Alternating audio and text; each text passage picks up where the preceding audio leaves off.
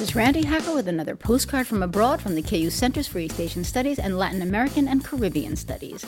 Here in Las Salinas, a remote village in the southwest of the Dominican Republic, the onset of puberty brings more than the usual physical changes for a small group of people known as guevedoces. Although they appear to be completely female at birth and are brought up as little girls, when puberty hits, they start to look like boys. Muscles sprout and previously hidden male sex organs suddenly appear. While some guevedoces, which translates as testicles at 12, keep their female names and identity, most welcome the transformation and live out their lives as fully functional males. This phenomenon has been traced to an enzyme deficiency during fetal development, and it is hereditary and extremely rare.